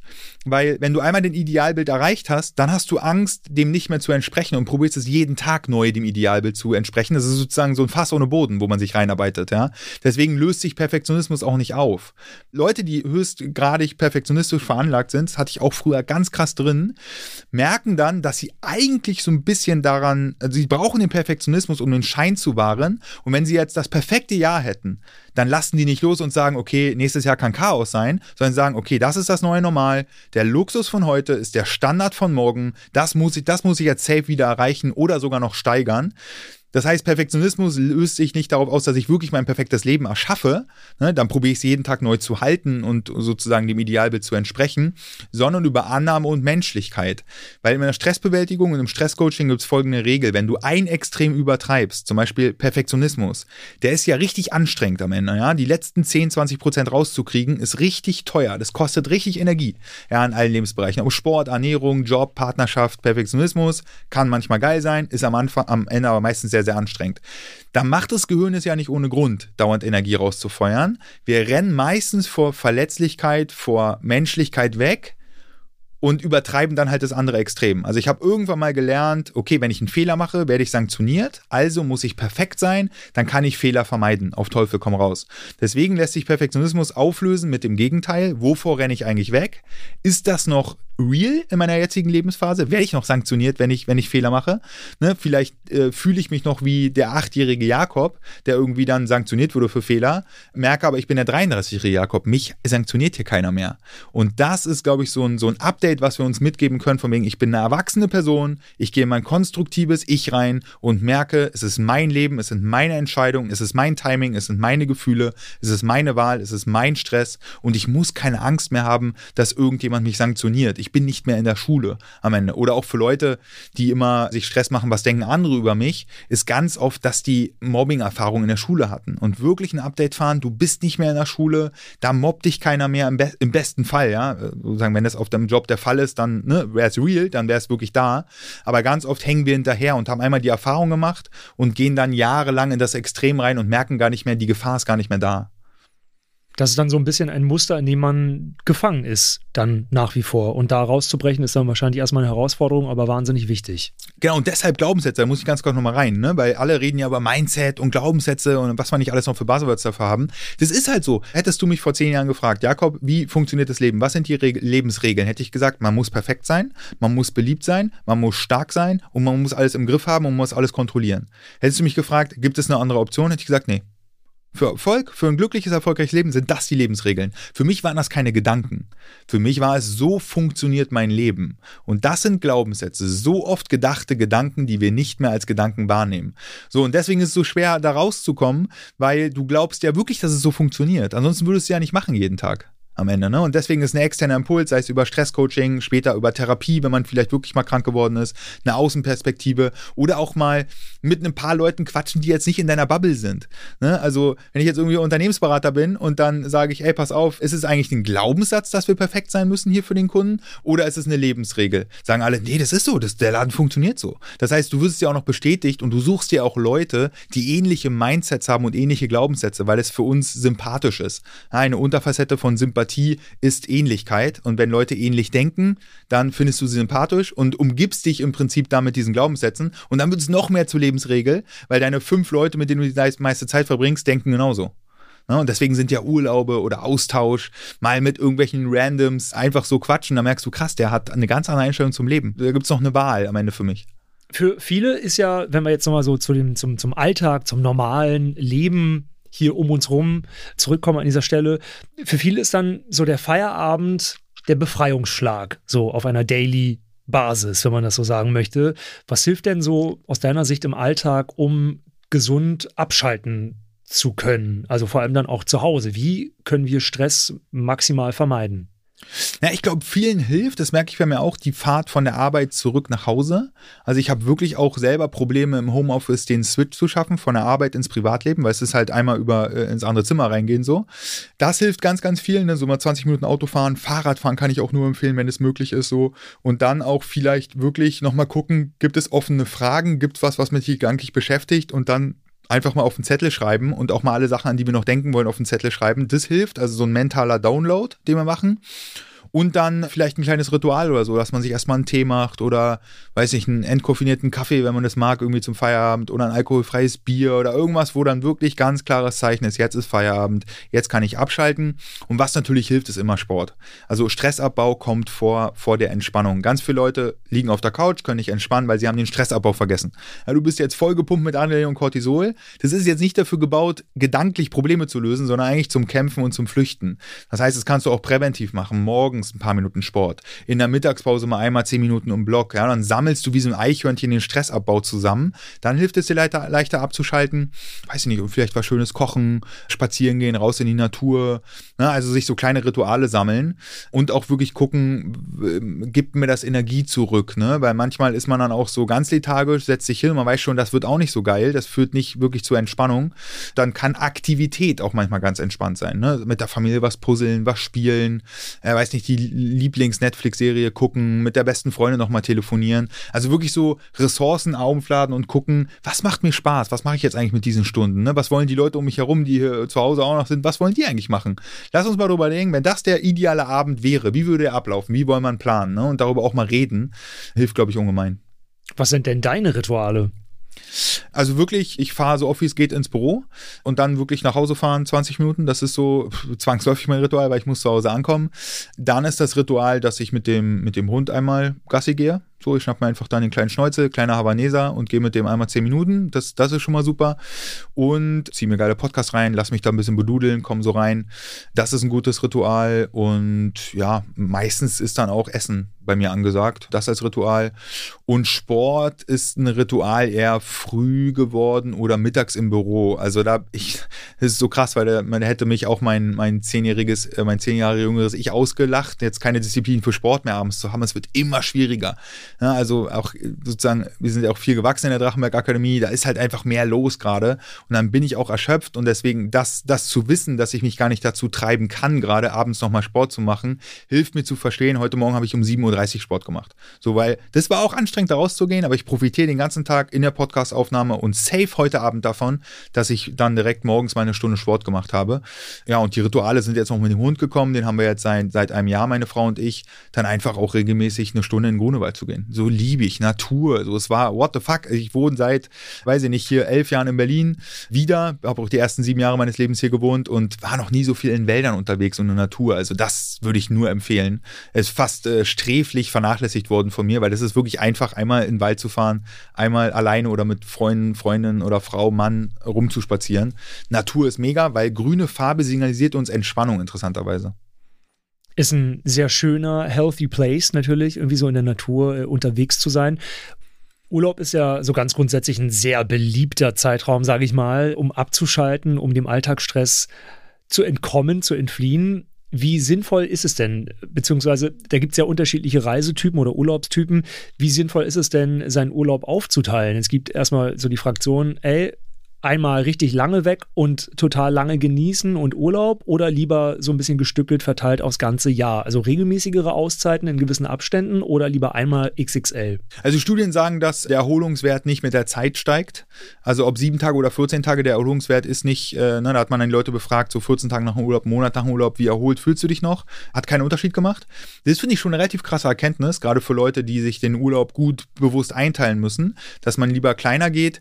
Auch da gibt es wahrscheinlich Typen, die sagen, ey, nach zehn Tagen bin ich so tiefenentspannt und das kriege ich nach fünf gar nicht hin. Und dann ist es fair. Ich glaube, jegliche wissenschaftliche Studie muss man eh selber für sich überprüfen. Und was ich super spannend finde, ich war jetzt letztes Wochenende von Freitag bis Sonntag in Berlin in einem Hotel, so mit Wellness und Sauna und Massage und allem und auch Yogastunde am Freitag und so, so irgendwie so ein Glücksgriff auf einmal gelandet. Und das fand ich krass, weil das hätte ich mir bis vor letzten Freitag nicht vorstellen können, in der eigenen Stadt Urlaub zu machen. Ich war wie weggebeamt. Es war richtig krass. Ich habe auch so äh, am zweiten Tag meine Frau angerufen, meinte so, ey, das war die beste Entscheidung, mich hier einmal einzubuchen, einmal kurz raus. Und ich hatte, wir haben ein Auto, ne, das hatte meine Frau mit dem Hund. Dann konnte ich gar nicht irgendwo jetzt anders hinfahren, weil ich hatte keinen Bock jetzt irgendwie lange zu fahren am Ende, sondern wollte schnell in sozusagen sozusagen äh, in den Urlaubs, äh, äh, in die Urlaubsenergie rein. Und das würde ich immer empfehlen. Ne? Also es ist natürlich auch eine Ressourcenfrage und eine Geldfrage, aber so kleine Mini-Urlaube oder mal die Freundin besuchen, die in einer anderen Stadt ist oder so. Ich glaube, damit kann man sich jetzt gut auflockern. Oder sei es am Wochenende mal vier Stunden, wie gesagt, ein bisschen raus in die Natur fahren. Ich glaube, es ist so sehr facettenreich und wichtig, dass man sich das auch einplant. Wenn man sich das nicht einplant, ist es Jahr rum und man hat keinen Urlaub gemacht, hat irgendwie keine Erlebnisse gehabt und hat nur gearbeitet, war fleißig, alles ist ganz schnell gegangen. Und da ist wirklich der auch Entspannung gehört in den Kalender, weil da steht ganz oft nur Stress drin und dann sagen wir, ja, in der Lücke mache ich dann Entspannung. Nee, die Lücke wird sich füllen am Ende, kann ich dir versprechen. Und auch eine Lust darauf zu entwickeln, das zu entdecken. Und was ich auch hatte im Sommer letzten Jahres, bin ich frisch umgezogen und da wollten wir in Urlaub fahren und haben den Urlaub verschoben, interessanterweise, weil für uns wäre es mehr Stress gewesen, direkt in der neuen Wohnung irgendwie irgendwo hinzufliegen und wir waren so, ey, wir wollen einfach in einer neuen Wohnung hier mal sieben Tage gar nichts machen und jetzt irgendwo Koffer packen und hinfliegen, oh, keine Chance. Und dann haben wir uns dafür entschieden, es war die beste Entscheidung, weil es hätte uns wirklich gestresst und ne, neue Wohnung ist auch erstmal da so ankommen. Aber wirklich ein Gefühl dafür zu entwickeln. Und es gibt ja auch die Fraktionen, die fahren seit 20 Jahren auf selbe Hotel in Gran Canaria. So, pff, war ich früher auch so, hä, okay, what the fuck? Mittlerweile fühle ich sogar ein bisschen. Also ich habe manchmal so erwachsene Dinger, merke ich bei mir, wo ich so, wo ich so richtig über mich lachen muss, wo ich doch sage, oh, es soll mal ein bisschen ruhiger sein im Leben und irgendwie so, denke ich so, ja, da weißt du, was du hast, da kennst du auch schon den Kellner und so. Da gibt es auch wahrscheinlich Typen, die feiern das total, die würden total den Urlaubseffekt zerstören, wenn sie sich neu alles suchen müssten. Weiß ich, ich muss ja für sich entscheiden. Es gibt ja auch so total die Abenteurer. Ich habe jetzt auch noch nicht meine Weltreise gemacht. Ich, für mich wäre das eher stressig so. Vielleicht kommt es nochmal. Ich glaube, es ist so ein Reinfühlen und wichtig ist, nicht irgendwie was zu machen, damit andere Leute das geil finden oder dass man das bei Instagram posten kann oder bei LinkedIn, sondern einfach Erfahrungen zu machen. Also ich mache einfach ultra gerne Erfahrungen, muss ich sagen. Und das ist eine Sache, die mich auch sehr entspannt, vor allem gerade wenn ich körperliche Erfahrungen mache, im Sinne von Sport oder du hast mich ja nach, nach der einen Routine noch gefragt, nach dem Ritual, wirklich kalt duschen. Kann ich jedem empfehlen, aktiviert den, den Vagusnerv ja, und damit den Parasympathikus. Und es ist wie so ein Entspannungsknopf, den man drücken kann. Vielleicht mal anfangen mit 10 Sekunden, dann auf 30, dann 60, am Ende 120 ist der wissenschaftlich bewiesene Effekt. So ein bisschen Wim Hof-Atmung-Style äh, mit Kälte. Mache ich jeden Morgen ja, ist die beste Nummer. Also ist wirklich beste Prävention für psychische Gesundheit. Danach ist auch sozusagen alles relativiert, weil dein Körper gerade zwei äh, Minuten lang gefroren hat und dachte so, ah, wenn ich nicht rauskomme, sterbe ich. Dann werde ich jetzt den Termin überleben, so nach dem Motto. Und der Winner-Effekt kommt rein, weil ne, wir gehen gestärkt raus, sind fit und das ist so in dem Moment unangenehm, aber danach bestes Gefühl, kalt duschen, würde ich jedem empfehlen. dauert noch nicht mal länger und beste Stressprävention, weil es wirklich über den Vagusnerv wirkt. Wir haben gerade über Urlaub gesprochen, dass das für viele eine Stressabbau-Methode ist, diesen Urlaub zu genießen und Cocktail schlürfen, am Strand spazieren oder Skifahren, was auch immer. Dann kommt man natürlich zwangsläufig irgendwann wieder zurück nach Hause und im Idealfall ist dieses Zuhause so ein Stück weit Wohlfühlort oder im Idealfall komplett Wohlfühlort.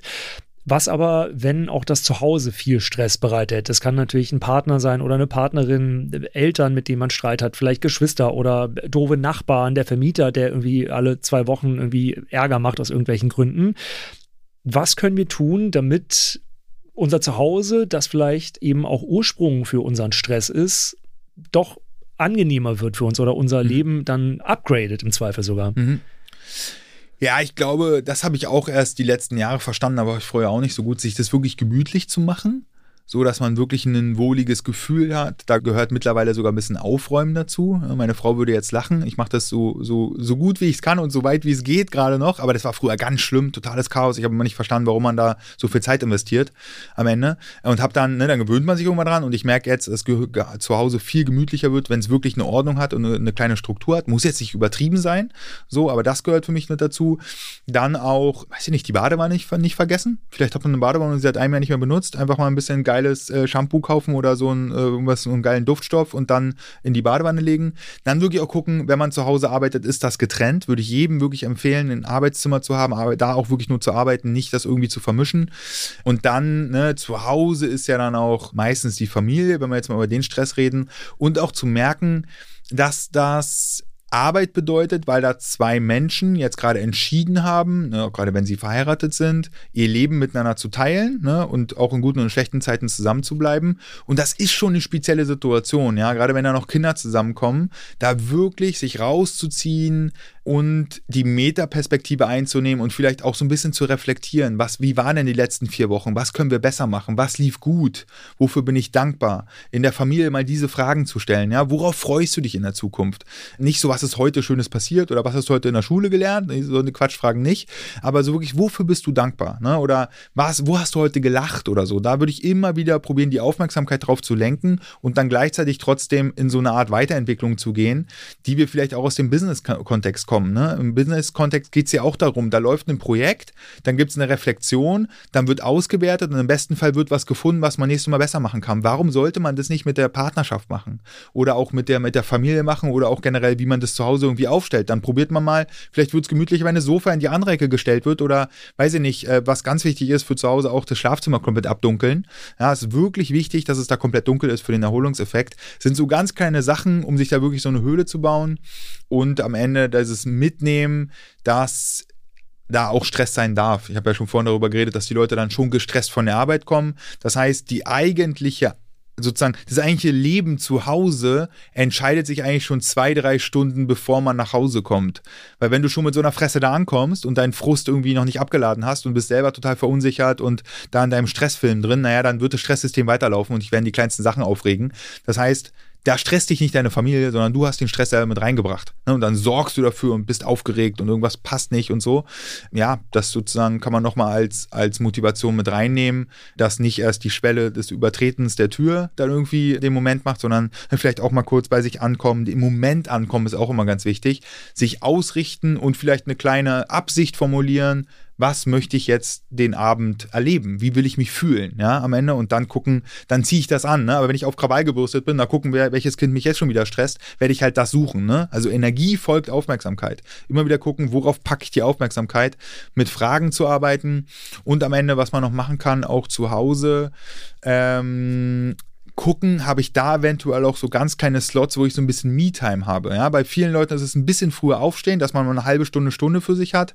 Geht das, wenn man im Homeoffice ist, vielleicht mal in der Mittagspause oder auch abends dann mal zu sagen, pass auf, der eine Partner hat irgendwie Bock auf Fernseh gucken, der andere will noch einen Spaziergang machen, dann macht man halt, macht man halt jetzt nicht zu zweit den Couchabend. Also sich auch mal zu trauen, dass jeder über seine Bedürfnisse mal reden kann und dann entweder die goldene Mitte finden oder zu sagen, nee, dann mache ich jetzt halt die halbe Stunde das und du machst das und das nicht als Angriff zu sehen, sondern als, als Sache Sache, wo man applaudieren soll, weil das ist Selbstfürsorge. Wenn ich um mich kümmern kann, dann kann ich mich auch um meine Familie kümmern. Also sich nicht selber in dem Spiel vergessen großer Druck, ob jetzt schulisch oder beruflich oder aus dem Umfeld, sorgt für zusätzlichen Stress. Man hat natürlich noch andere Stressfaktoren im Leben, die auf einen so einprasseln. Ab wann würdest du sagen, spricht man dann aber von Burnout? Du hast das ja selbst erlebt. Wann ist quasi diese Grenze überschritten, dass man sagt, das ist Stress, das ist viel Stress mhm. und ab jetzt spricht man von Burnout? Mhm. mhm. Genau, also äh, Burnout ist ja jetzt auch klassifiziert im ICD-10. Das ist so das, der Katalog für psychische Erkrankungen. Vorher gab es das gar nicht. Da war es entweder eine Erschöpfungsdepression oder halt irgendwas anderes, was sich da manifestiert hat. Jetzt gibt es es wirklich. Der Unterschied zwischen Depression und Burnout ist, Burnout ist halt wirklich arbeitsbezogen und Burnout ist so ein bisschen so eine, eine, eine Ableitung mit, mit Augenzwinkern, wird im Urlaub besser und eine Depression wird im Urlaub schlechter. Weil wenn du der Depression die Struktur nimmst, dann fällst du komplett ins Loch, ganz oft, zumindest war es bei mir so. Und wenn du einfach erschöpft bist und du bist im Burnout drin, dann sollte es mit Urlaub und Erholung besser werden. So, jetzt kann es sein, dass es auch so Zwischenphasen gibt. Ein Burnout entwickelt sich später vielleicht mal zur Depression, ja, aber das so als, als Unterteilung. Und das ist dasselbe wie bei einer Depression, eigentlich beim Burnout auch. Das ICD-10 ist da relativ standardisiert. Du zählst Symptome also die Psychologie fragt nicht nach der Ursache, sondern, also zumindest in der, in der Kategorisierung, in der Diagnose werden keine Ursachen, also von wegen, wurdest du gemobbt, äh, hattest du viel Stress, sondern du zählst 14 Tage lang, hast du Haupt- oder Nebensymptome, sowas wie Hoffnungslosigkeit, Antriebslosigkeit, normales Funktionieren ist nicht mehr möglich, Lethargie, normale Aktivitäten, die sonst Spaß machen, machen dir keinen Spaß mehr, zählst du zusammen und ab einer gewissen Punktzahl hast du ein leichtes Burnout, ein mittelschweres Burnout oder ein schweres Burnout, genau das Gelbe bei der Depression. So, das ist relativ einfach am Ende und relativ starr weil Ärzte und Psychotherapeuten brauchen auch ein starres System, damit sie eine Diagnose haben, die sich im ersten Moment auch erstmal scheiße anfühlt, aber dann Maßnahmen einleiten können, die dafür passen. So, ne? Deswegen, äh, das muss man wissen. Selber kann es total schrecklich sein, die Diagnose zu bekommen. Deswegen, ne, Diagnose schon glauben, sobald sie jetzt von einem Arzt oder Psychotherapeutin oder Psychiater gestellt ist, aber nicht die Prognose. Ja, das kann sich so unterschiedlich entwickeln und es kann sein, dass es so eine Art selbsterfüllende Prophezeiung wird, dass man jetzt sagt, okay, alles klar, das ist jetzt irgendwie irgendwie die nächsten Jahre so, weil es bei meiner Nachbarin so war. Das kann bei dir ganz anders laufen. Es kann zehn Jahre bei dir dauern, leider Gottes, vielleicht aber auch nur zwei, drei Monate. Ne? Das heißt, dieses Stigma so ein bisschen rausnehmen und dann auch einfach wissen, okay, das ist jetzt einfach los.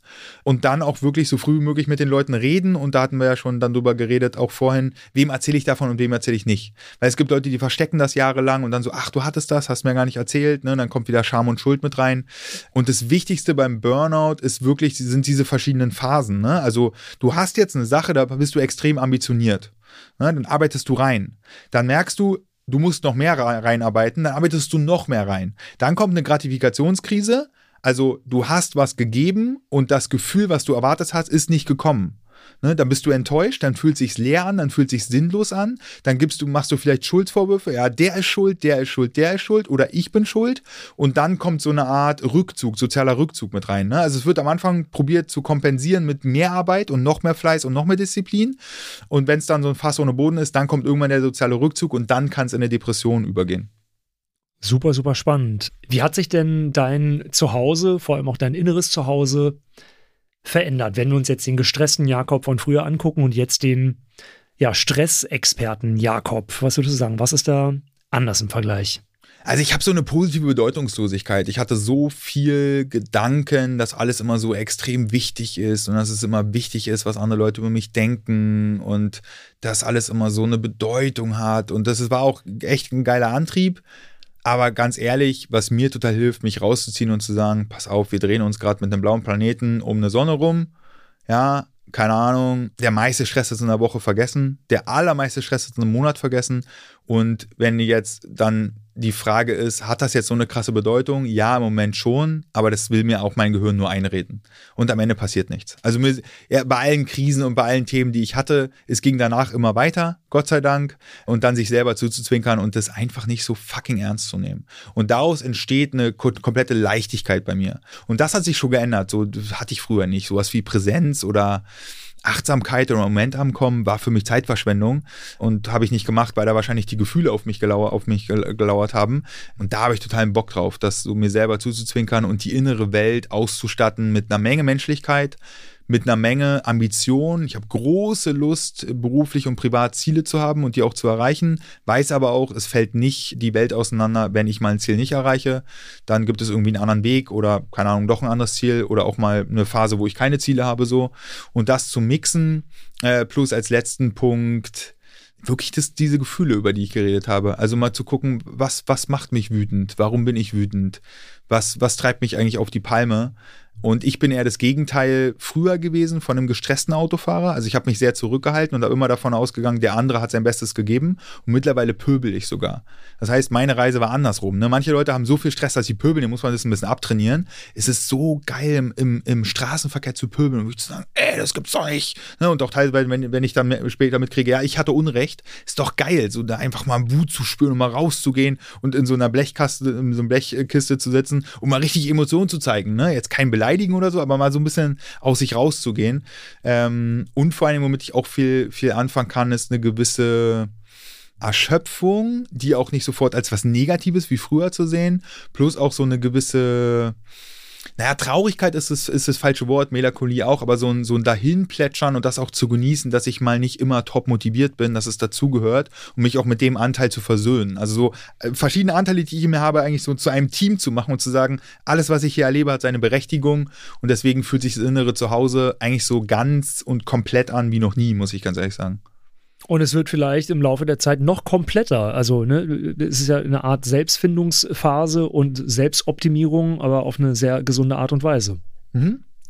Abschließend wird es jetzt hier auch noch ein ganz kleines bisschen niedlich, möchte ich behaupten. Wir haben deinen Hund jetzt schon hier das eine oder andere Mal erwähnt. Du sagst etwas sehr, sehr Spannendes von Hunden bzw. von Tieren können wir noch einiges lernen. Ja, total. Also was ich jetzt bei, bei dem Schneuzel auf alle Fälle mitgekriegt habe, der, der, also sein Gehirn kann sich nicht die Zukunft vorstellen und auch nicht die Vergangenheit. Und das ist eigentlich ganz geil. Der ist nur im Moment. So, wenn du den fragst, wo bist du in einer Woche, dann sagt er, keine Ahnung, in einer Woche, was ist, was ist eine Woche? Ich sehe hier gerade, entweder ich habe Hunger, ich äh, sehe eine andere Hundedame, da will ich schnell hin, oder ich will irgendwie spielen oder ich bin müde. So, das heißt, der hat Urinstinkte. Und das fand ich sehr faszinierend, das zu beobachten. Und der macht sich auch keine, der hadert auch nicht mit der Vergangenheit. So denkt jetzt, ach nein, vor drei Wochen die Gassi-Runde, die war ganz schlecht oder, sondern der hat so seine Grundbedürfnisse, wenn die erreicht sind. Und das ist natürlich bei uns Menschen das ist natürlich ein Hauptgewinn, unsere Vorstellungskraft. Aber kann auch ein großer Nachteil werden, wenn wir uns Dinge in der Zukunft vorstellen, die noch gar nicht da sind und unser Körper dadurch jetzt eine Stressreaktion zeigt. Genau, und das können wir lernen, plus bedingungslose Liebe. Also ich glaube, es sagen ja viele Hundebesitzer, hätte ich früher auch nicht geglaubt das ist halt Herz allerliebst, wenn ich da irgendwie von drei Tagen vom Kunden irgendwo in Deutsch, in, in Berlin wieder äh, am Flughafen ankomme und dann kommt mir meine Frau und mein Hund entgegengesprungen und der freut sich ohne Ende, mich zu sehen und egal, weiß ich nicht, der muss mich nur riechen, egal ob ich gut aussehe, schlecht aussehe, einen Pickel auf der Nase habe oder nicht, das ist dem alles scheißegal. Das ist genial, einfach so diese, diese Prinzipien so ein bisschen zu beleuchten. Ey Jakob, vielen Dank, also wirklich XXL äh, Dank an dieser Stelle für dieses äh, grandiose Gespräch. Ich glaube, dass wir mit dieser Podcast-Folge vielleicht ein Stück weit dazu beitragen konnten, dass der ein oder andere Hörer stressfreier durchs Leben geht. Wünsche ich mir auf jeden Fall sehr. Yes, sehr gerne. Danke dir. Hat Spaß gemacht. Schön, dass ihr wieder mit dabei wart. Wir freuen uns auf jeden Fall sehr, wenn ihr auch in die nächste Folge reinhört. Ansonsten abonniert diesen Podcast doch gerne bei iTunes, Spotify, Deezer und Co. und lasst uns bei der Gelegenheit auch direkt mal eine Bewertung bei Apple Music da.